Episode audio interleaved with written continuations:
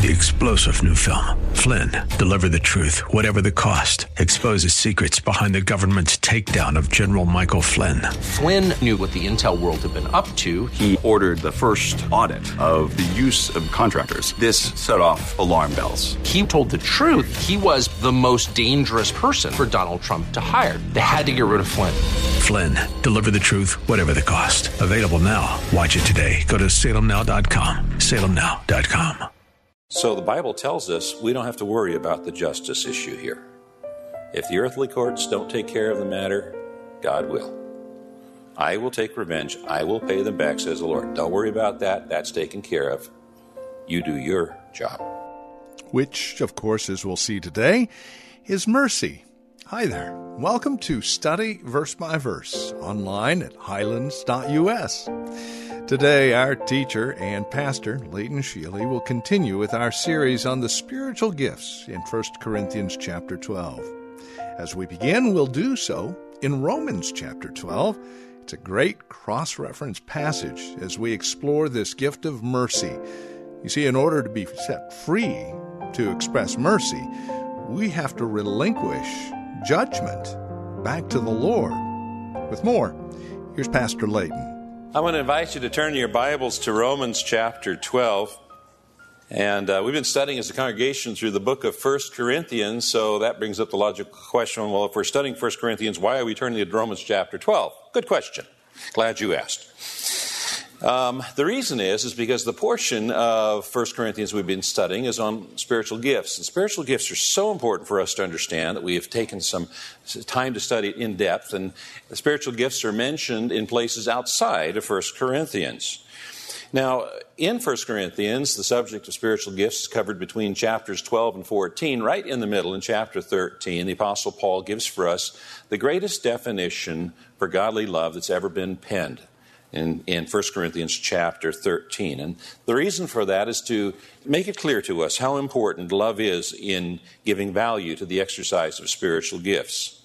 In, in fact, without love, spiritual gifts are meaningless. They mean nothing, they are nothing, they gain nothing. Love is absolutely essential to giving spiritual gifts meaning and value. Spiritual gifts are given to equip the church to carry out its ministry until Christ returns. They are how we function together as the body of Christ. In 1 Corinthians 12, it says, All of you together are Christ's body.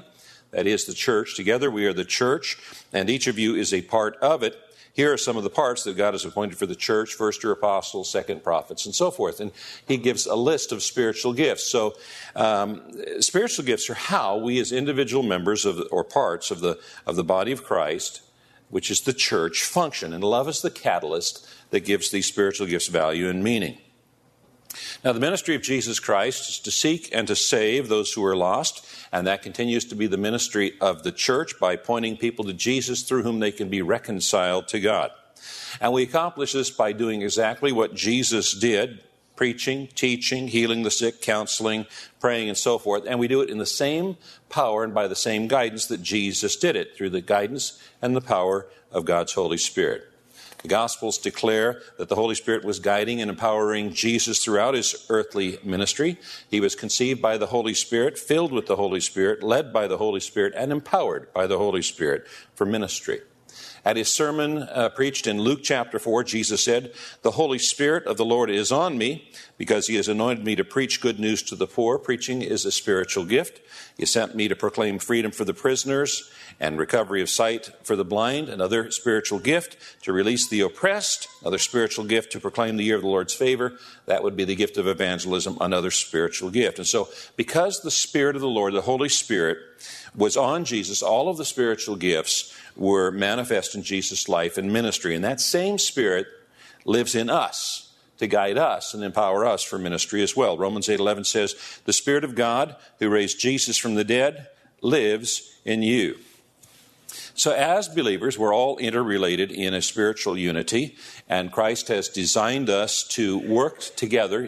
We're each unique, but to work together harmoniously as His body here on earth. We are His hands, we are His feet, we are His voice. And He's endowed each one of us with a countless different combinations of specific gifts, each as unique as a snowflake, in order to accomplish the purpose for which He created us. And it's His desire that we utilize our spiritual gifts together for His service and His glory. There's four main lists of spiritual gifts in the New Testament. Uh, 1 Corinthians 12 is the longest list. That's where we started. 1 Peter chapter 4 is the shortest list because the Apostle Peter basically categorizes spiritual gifts into two categories those of action and those of speech. Ephesians chapter 4 mentions the spiritual gifts of leadership, describes their purpose. He says, He gave some apostles, the prophets, the evangelists, the shepherds, and teachers to equip the saints for the work of ministry, for the building up of the body of Christ. And so the New Testament teaches that all believers are called to do ministry, not just the people with the titles or the, or the collars or whatever it might be, but every believer is called to do ministry.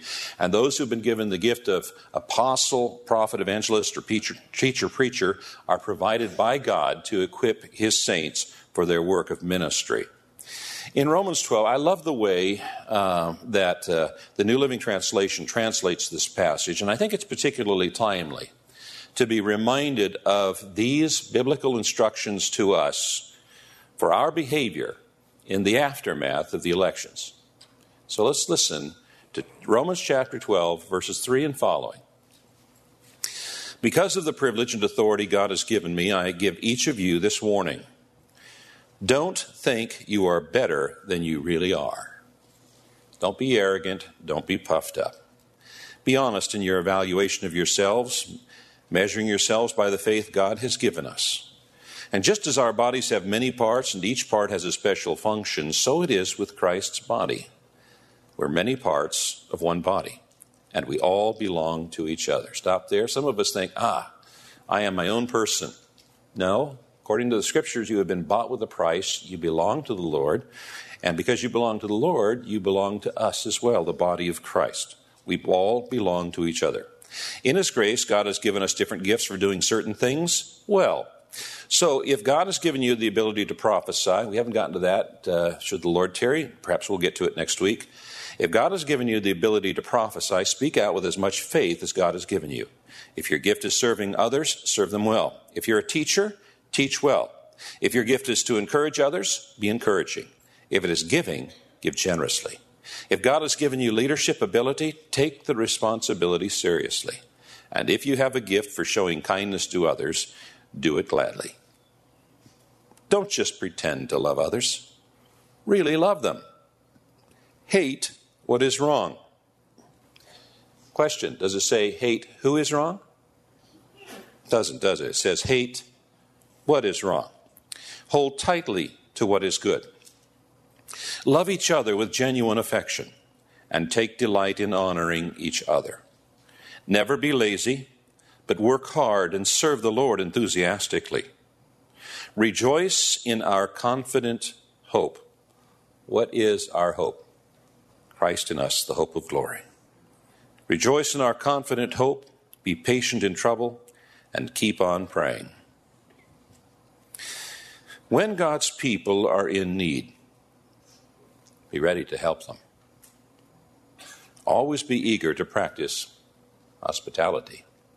Bless those who persecute you. Don't curse them. Pray that God will bless them. Be happy with those who are happy and weep with those who weep. Live in harmony with each other. Don't be too proud to enjoy the company of ordinary people. Don't be proud, don't be arrogant, don't hang out with just Christians. And don't think you know it all. Now, if you think about that, each of us has our opinions on various things, and uh, each of us is convinced that we have the right opinion. We've th- thought things through, and we've decided that we're right. Because it really doesn't make any sense for us to hold an opinion we know is wrong, right? Right. So we've thought things through, we've done our research, we've decided we're right. However, don't think you know it all.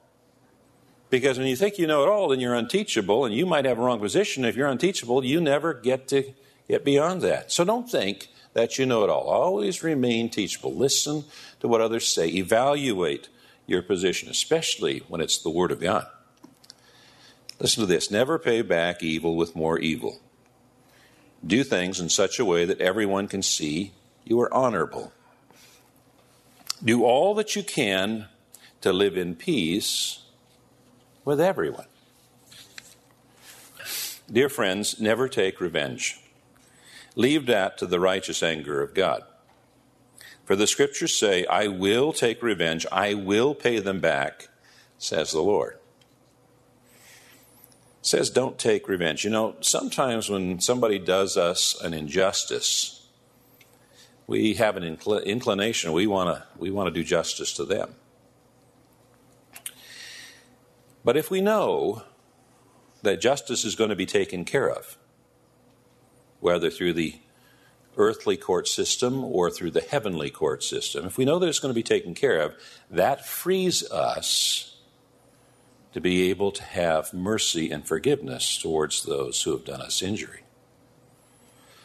So the Bible tells us we don't have to worry about the justice issue here.